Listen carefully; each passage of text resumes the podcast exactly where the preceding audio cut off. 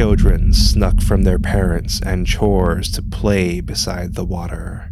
The thrill of disobeying their parents intoxicated them as they played in the snow and slid on the ice. Knocking beneath their feet rippled through their bodies. The knocking stopped. The stunned children waited. The knocking returned further from them and stopped. This repeated and led the children to the water. They waited at the water's edge, wondering what would happen to the knocking. A blue green claw with webbed fingers rose from the water. Then a figure crawled onto shore. The figure was humanoid, with long strands of seaweed for hair.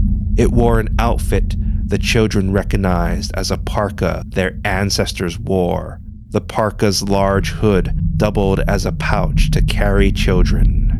The figure's noseless face and black eyes made it look more fish than person. Its scaly green blue skin glistened in the sun. The creature's foul, dead fish stench wrinkled the children's noses. The fear stricken children stared as the figure beckoned them and approached.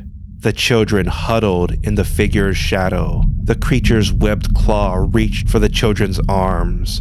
One of the children grabbed the hand of the other and ran. The figure lunged for the children. It screamed, but they were too fast, and the figure returned to the water. The figure was the Inuits' water dwelling boogeyman, Qualupalik. And this is Legends from the Pacific.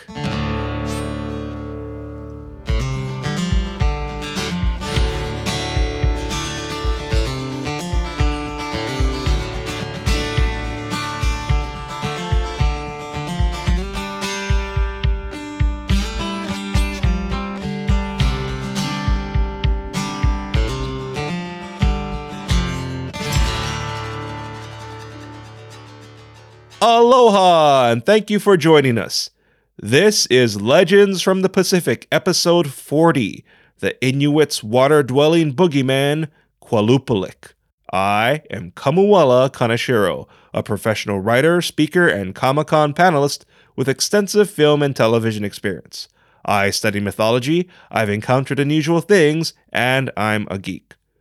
You'd like longer episodes, and I'd like to make longer episodes but it takes about 20 hours to make one episode.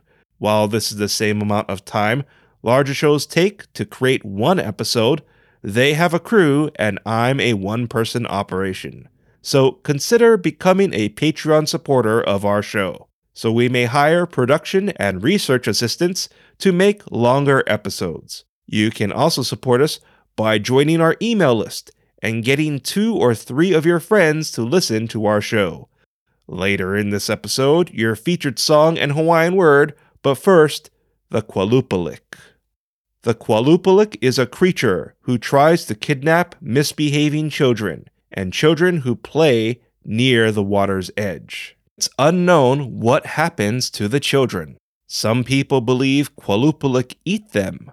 Others say the children's energy keep the Qualupalik young, or the Qualupalik could raise the children to become a member of their group. If you smell dead or rotting fish, that could mean a Qualupalik is near. Other telltale signs include hearing humming and steam rising from the water indicates a hiding Qualupalik.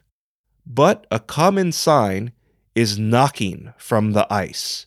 Inuits believe the knocking is a Qualupalik beneath the ice trying to get a child's attention. Still to come, your featured song and Hawaiian word, but now, a story.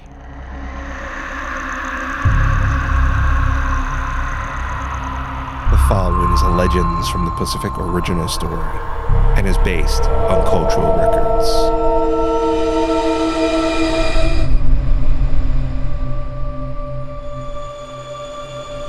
A grandmother was tasked with looking after her grandson. The grandmother was poor and even though villagers offered them food, the grandmother knew they were facing starvation. She considered her options and remembered the Qualupilik.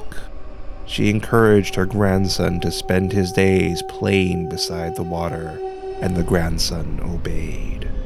Each night, the grandmother prepared dinner and was disappointed her grandson returned. Until one night, he didn't. The grandmother hoped her ancestors would forgive her grim decision of survival. There was a knock on her door. It was members of her village. They said her grandson was their children's best friend, and they saw a Qualupilik take him. But a rescue party was formed to retrieve her child. At the edge of the village, the rescue party encountered two figures a renowned hunter and his assistant. They were seeking shelter from a coming storm. The villagers offered them shelter, but were disheartened. The storm canceled their rescue. The hunter was concerned about the missing child and vowed to find him. The next day, the hunter set out with his assistant. They hunted Qualupilik and had an idea where it might be. At the location, the low tide revealed the child sitting on a shallow part of the water. Something about the child didn't look right, but they ran to him. The child yelled. Two men were approaching. A rope of seaweed around the child's waist tightened, and the child was pulled into the water. The hunter understood what needed to be done. He created a plan with his assistant. They made camp and waited for tomorrow. Early the next day, they hid near where the child was seen and waited for low tide. When low tide revealed the sitting boy, the duo ran for the child. The boy yelled, Two men were approaching. As the seaweed rope tightened, the hunter lunged and cut the rope before the child was pulled into the water. The group headed back to the village. The child regained his appearance as they approached his home. When asked why he was playing beside the water, they learned of the grandmother's mistreatment, but understood the family was starving. The hunter pitied the family.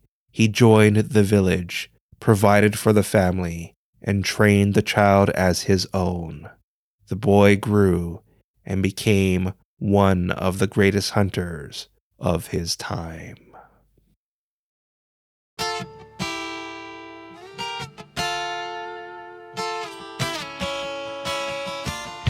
Coming up, your featured song and Hawaiian word.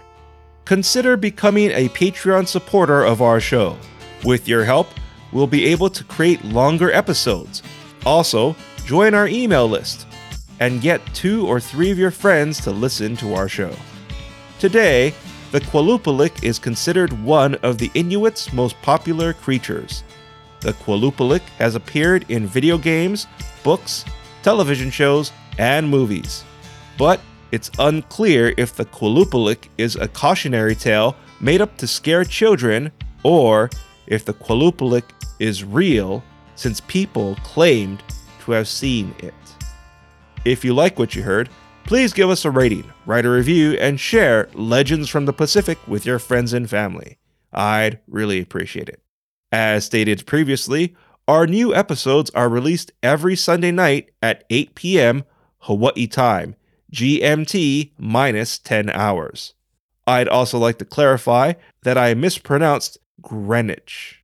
As you can imagine, it can be tricky switching between our show's various languages, and mispronounced words including Hawaiian ones, can slip by. A big mahalo nui loa to our listeners who brought this to my attention. I do miss living in London, Hertfordshire, and Europe. I'll make it back there one of these days.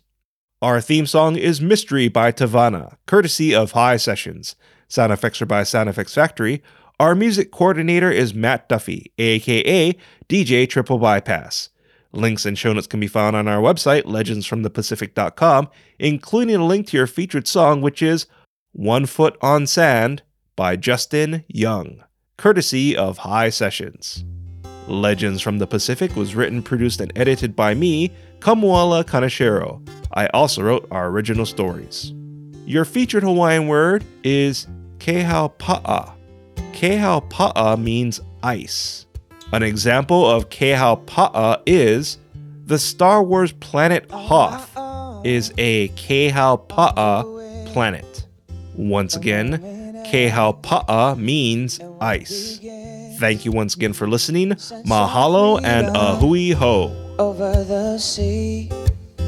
But I watch my home get further from me. Sometimes I